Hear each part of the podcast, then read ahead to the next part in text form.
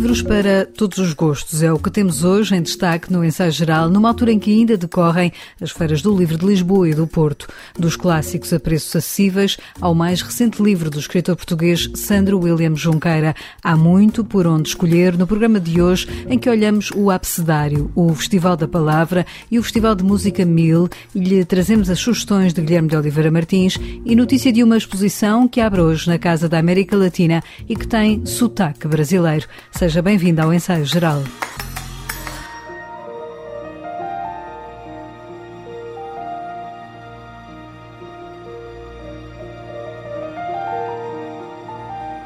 Abrimos as páginas de um livro que, como o seu autor diz, tem mundo e gente dentro. Na reta final das feiras do livro de Lisboa e Porto, este é um dos títulos que poderá encontrar agora à venda. A Sangrada Família é a mais recente obra de Sandro William Junqueira. O autor português foi desafiado a visitar a Serra de Monchique em 2017, conhecer os produtores de medronho e regressou no dia em que o fogo consumiu a serra.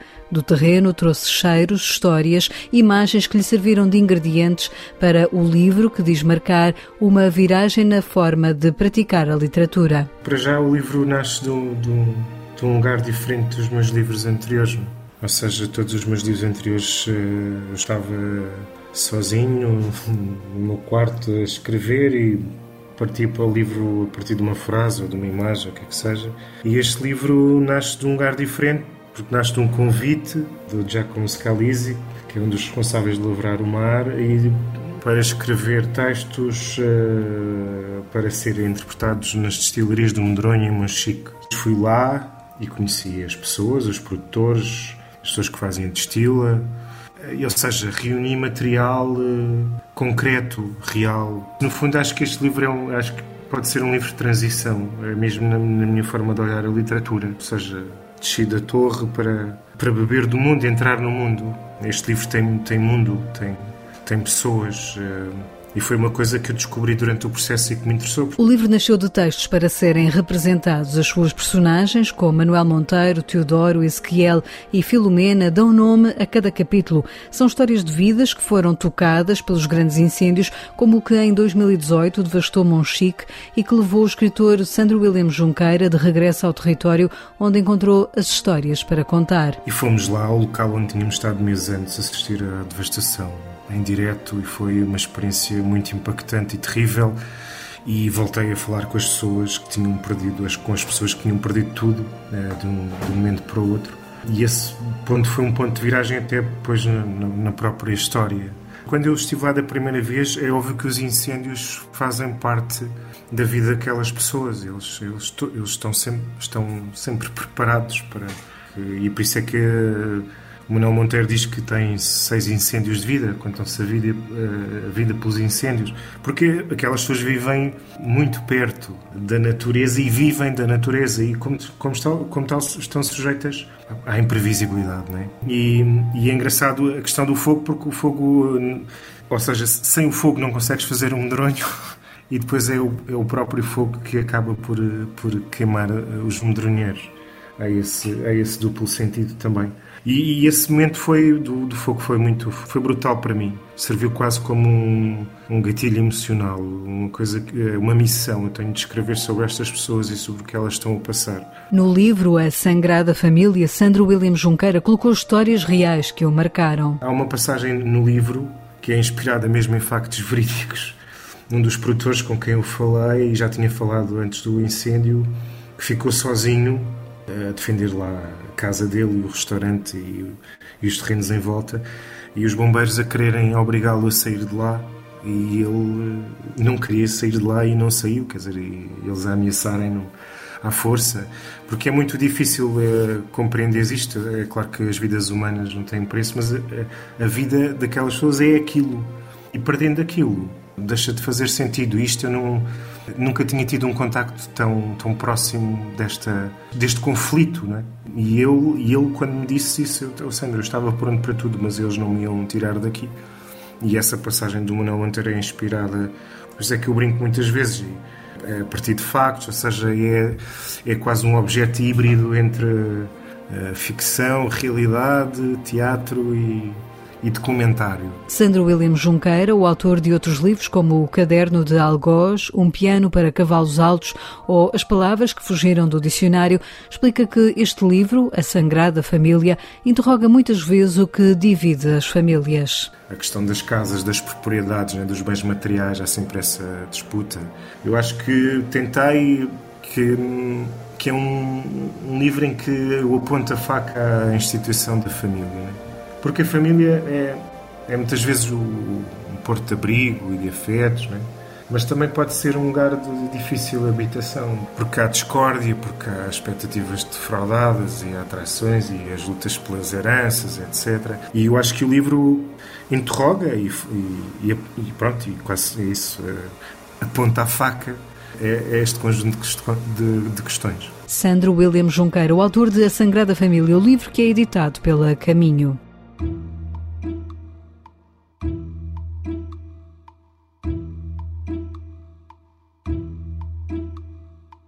Começou hoje e decorre até domingo a terceira edição do Abcedário, Festival da Palavra. Este ano, este evento, que pretende promover as livrarias de rua e a leitura, escolheu como palavra-chave proximidade. Num ano marcado pelo distanciamento social, o festival quer chegar a mais gente e optou por divulgar os seus conteúdos através das redes sociais em emissões digitais. Assim, este ano, o Abcedário vai ligar seis livrarias de vários pontos do mundo de língua portuguesa, além das livrarias de Lisboa Lisboa, como a Barata, Tinta nos Nervos e Stolen Books, ou a Gigões e Anantes de Aveiro, o festival vai também estabelecer contacto com a livraria Zacar, de São Paulo, no Brasil, e a Pedro Cardoso, na cidade da Praia, em Cabo Verde. Será um formato adequado ao ano pandémico que vivemos, explica o programador Carlos Moura Carvalho. Depois deste ano e meio de pandemia, pensámos logo em janeiro que teríamos que nos reaproximar todos uns dos outros, da cultura e, e, e das livrarias, das pequenas livrarias independentes, que é a razão de ser deste festival. Procuramos fazer um formato mais reduzido, mais concentrado, não com tantos painéis e que possibilitasse a transmissão online também. E, portanto, arranjámos aqui um sistema que preferencialmente as conversas são, são nas livrarias, mas depois temos uma ou duas pessoas que falam de fora e de livrarias parceiras. Um dos intervenientes vai falar da Aveiro, da, da livraria Gingões e Anantes, e o, o, ministro de, de, de, de, Cabo Verde, o ministro da Cultura das Indústrias Criativas, o Abrão Vicente, vai falar no último painel a partir da livraria Pedro Cardoso na, na praia. E temos também uma, uma conversa super interessante entre escritores, que alguns vão estar na, na livraria Zacra, em, em São Paulo, que é uma livraria fantástica, e é uma referência, uma programação super cuidada e acho que vai ser muito interessante. As conversas são diversificadas, com temáticas que vão do ambiente à informação, passando pela arte e a literatura. Carlos Moura Carvalho, da organização do Abcedário, deixa aqui um apanhado dos diferentes painéis de conversa. Temos a sociedade aberta sobre a questão da cidadania participativa, da sustentabilidade, depois temos a questão da informação, se a informação quer-se próxima ou não. Estão a surgir projetos interessantes de, de, de, imprensa de proximidade, já nem, já nem se fala na imprensa local, como é agora a mensagem de Lisboa, mas ao mesmo tempo temos o paradoxo da censura, enfim, de cultura de cancelamento nas redes sociais. Como é que os, estes novos tempos vamos, vamos gerir este, este ponto de equilíbrio? E depois temos a tal conversa entre escritores de Portugal e do Brasil sobre a língua, sobre a cultura, sobre os desafios para as pequenas livrarias. E temos a arte ao virar da esquina sobre a arte pública, com o Manuel Lima, o designer, e a Vanessa Teodoro e, e, a Rejane Cantoni, que é uma, uma artista brasileira interessantíssima que vai falar de, de São Paulo. Para finalizar, o, o, tal painel também na Barata sobre a, a, nova vida, como vamos viver o amor, a, a amizade, o relacionamento social depois deste tempo em que estamos ainda dominados por máscaras e, e, e, desconfiança, como é que vamos seduzir, como é, como é que se namora, neste, descobrir novas pessoas, como é que vamos estar num relacionamento social e é isso que vamos procurar. As tertúlias do Abcedário Festival da Palavra terão público reduzido nas livrarias mediante as regras de distanciamento de pandemia, mas terão transmissão nas redes sociais e pode assistir sem sair de casa.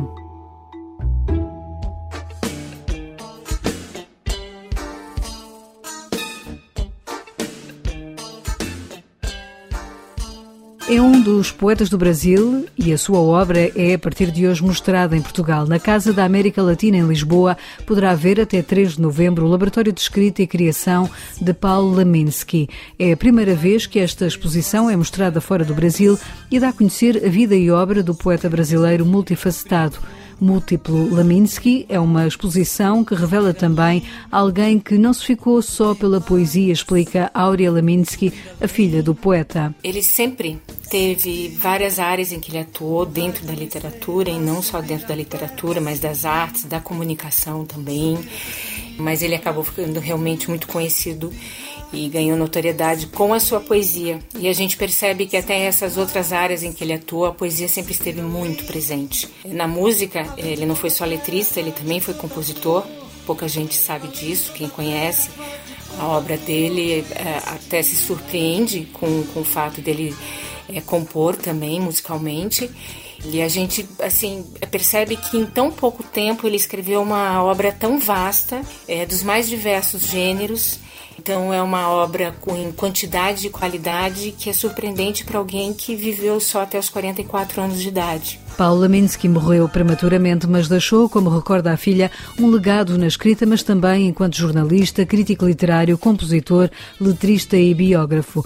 Ele, que era praticante de judo e um apaixonado pelo Japão, escreveu em português a biografia do poeta japonês Matsuo Basho. A sua obra foi celebrada ainda em vida, destaca Áurea Laminsky. Ele conseguiu alguns é, feitos é, incríveis, como colocar livro de poesia entre os mais vendidos de todo todos os gêneros, sendo que a gente sabe que na literatura, digamos que é um, um dos gêneros que menos vende, né, que as pessoas menos consomem comercialmente, e os livros dele, mesmo em vida, tinham, tinham uma grande procura, uma grande um reconhecimento muito grande, é, muito expressivo da obra dele. Na exposição, que agora poderá visitar em Lisboa para melhor conhecer este poeta nascido em Curitiba, com uma personalidade multifacetada, vai encontrar, por exemplo, os manuscritos que deixou. Mostrar sempre quais foram as principais obras e o mais importante de tudo é uma exposição em que a gente tenta revelar para as pessoas o processo criativo dele. Então, mais do que a obra pronta, que isso a gente hoje, se a gente buscar na internet, a gente tem tem os livros, tem as músicas, né? Então, a obra pronta, acabada, ela está disponível. Mas dentro da exposição, a nossa preocupação é justamente mostrar esse processo criativo dele, que é, era interessantíssimo. E por sorte, como ele viveu numa era de, do pré-computador, isso tudo ficou anotado, isso tudo ficou salvo, cada pedacinho de papel com anotações, com insights que ele tinha, tá tudo isso salvo e, e, e boa parte disso quem for assistir a exposição é, vai poder acompanhar um pouco dessa, dessa, dessa mente brilhante que ele tinha. De repente me lembro do verde, a cor verde, a mais verde que existe. A cor mais alegre, a cor mais triste. O verde que vestes, o verde que vestiste. Aurélia Minsky, filha do poeta, explica que um dos legados que o pai deixou foi a música, tanto letras como composições, como, por exemplo, a que escreveu para Caetano Veloso. Compôs diversas é, canções, inclusive uma que é a que o Caetano Veloso gravou, Verdura, que muitas pessoas imaginam que o Caetano Veloso teria musicado o poema do Paulo Leminski, mas na realidade não. Letra e música é do meu pai. Uh, ele teve diversos outros é, parceiros musicais onde ele participava da criação. Moraes Moreira, por exemplo, que foi o parceiro com quem ele mais é, produziu. Eles faziam muitas vezes letra e música. E o meu pai, ele, ele tocava violão ele nunca pretendeu ele mesmo gravar discos ou exatamente fazer shows. Ele, ele fazia, uh, fez alguns shows, mas não, no, não com o intuito de virar um, um artista de palco né, na área musical. Mas ele, ele tocava violão justamente porque era o, o instrumento dele para compor, né? Múltiplos Laminsky é assim uma exposição que mostra as diferentes artes de Paulo Laminsky no Brasil. Esta exposição percorreu 10 cidades e foi vista por mais de 700 mil pessoas. Chega agora a oportunidade de a ver em Lisboa.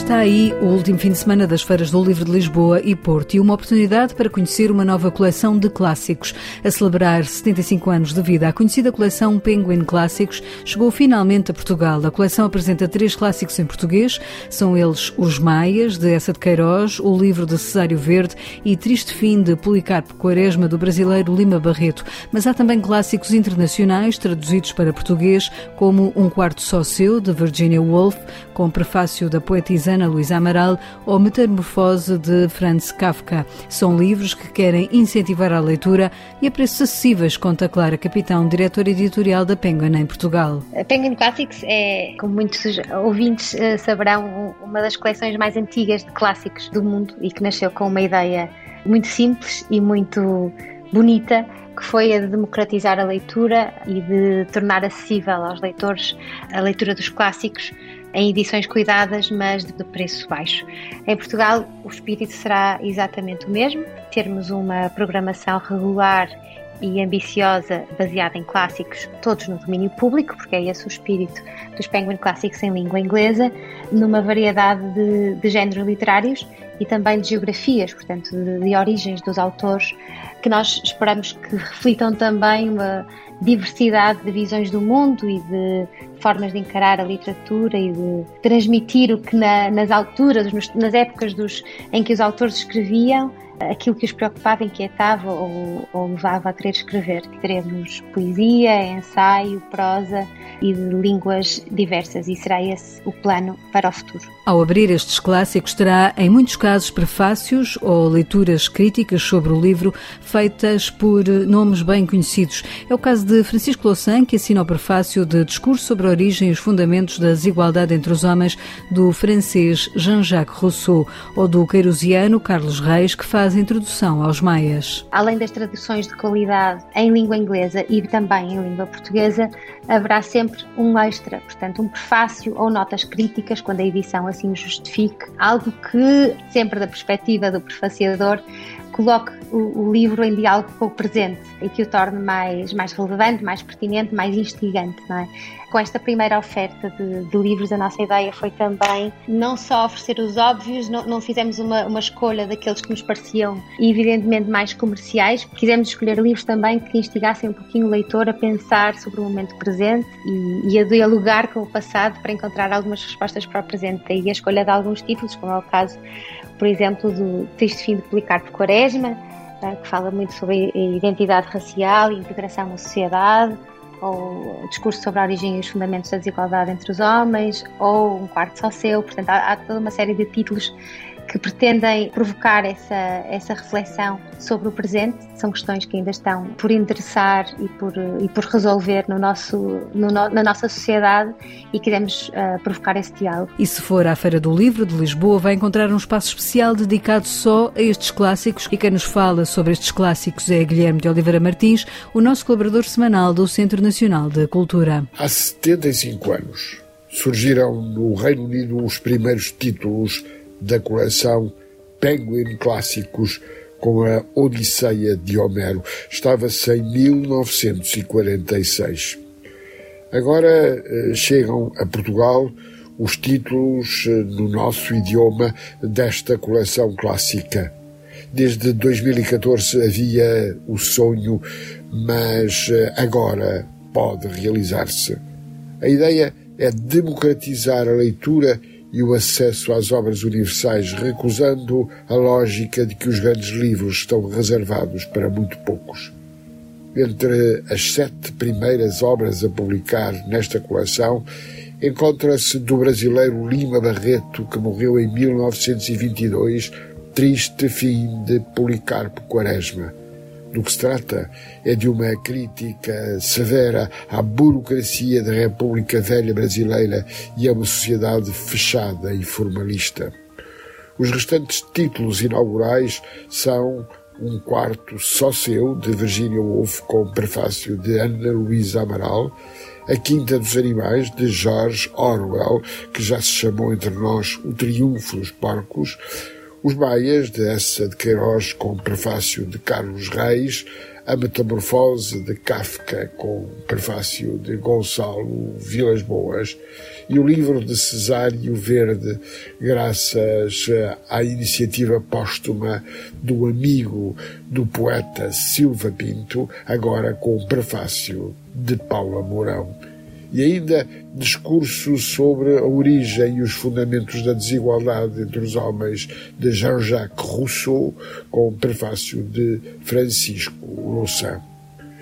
Mas eh, recordemos que os primeiros livros de bolso da Penguin surgiram em 1935, graças a Alan Lane, com obras de Hemingway, André Mauroy, Agatha Christie com o selo editorial da Bodley Health. Laranja para a ficção, azul para a biografia e verde para o crime. O êxito do livro de bolso deveu-se ao desenvolvimento da leitura, sendo a capa mole e o baixo custo um extraordinário incentivo, enquanto a capa dura pressupunha uma maior durabilidade e a possibilidade de guardar o livro. Hoje, os clássicos britânicos da Penguin têm 1200 títulos publicados e continuam a ser um sucesso. Em 1970, o fundador, Alan Lane, morreu e houve que reforçar a empresa financeiramente com a compra pela Person Longman e a Penguin tornou-se um símbolo de cultura e a cultura um sinônimo de leitura.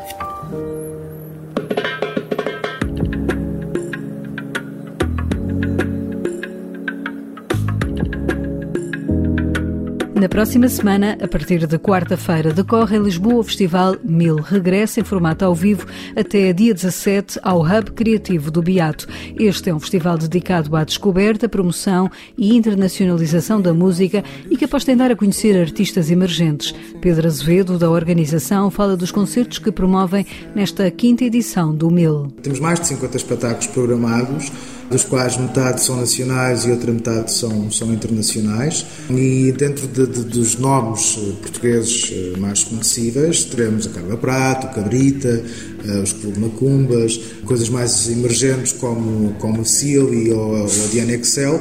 E depois temos aqui alguns nomes internacionais, como a Naima Bock, que é a baixista das Got Girl, que vai fazer a sua estreia a solo. Temos a Indy, que é uma, uma, uma franco-brasileira também vai fazer a sua estreia em Portugal com o seu disco de estreia. Portanto, temos aqui uma grande variedade de, de, de artistas e de géneros que ao longo de três dias vão desdobrar pelo, pelo Criativo do Beato e que têm efetivamente esta oportunidade de estarem inseridos numa base de dados profissionais, onde podem ter os profissionais a ver os seus concertos Uh, e daí podem nascer coisas. Portanto, isto não é, um, não é uma Web Summit de todo, mas o princípio é, é, é, o mesmo. É uma oportunidade para quem está em palco de efetivamente conhecer pessoas que podem uh, fazer com que a carreira destes artistas tenha outros, uh, outros voos. Além dos concertos, o Hub Criativo do Beato recebe no âmbito do festival uma convenção com um conjunto de debates, masterclasses e workshops para pensar o futuro do setor musical, explica Inês Henriques. Queremos trazer para aqui para o centro do debate esta necessidade de proteger este ecossistema, de criar mecanismos políticas e estratégias eh, culturais que também introduzam uma estratégia a longo prazo e uma visão a longo prazo para o desenvolvimento deste ecossistema. Ao mesmo tempo que pensamos a transformação digital e esta necessidade que nós tivemos todos de ocupar um bocadinho o espaço virtual e de retomar as ligações lá, mas também compreender o verdadeiro impacto que isto teve uh, no ecossistema da cultura, nos artistas, nas salas, eh, nos agentes, em todos os intervenientes, e no fundo pensar um bocadinho esse impacto e, e, e colocar os olhos no futuro e pensar eh, como é que andamos daqui para a frente. Ao longo de três dias, de 15 a 17 de setembro, o MIL pensa o futuro da música e após tentar a conhecer músicos como Euclides, antigo guitarrista da cantora Mayra Andrade, que aos 25 anos se apresentou ao público a solo na última edição do Festival da Canção. É com Euclides e o tema Ira para quê que fechamos o ensaio geral que teve sonorização de José Luís Moreira. Voltamos de hoje a oito dias com novas sugestões culturais para si. Até lá, boa noite e bom fim de semana.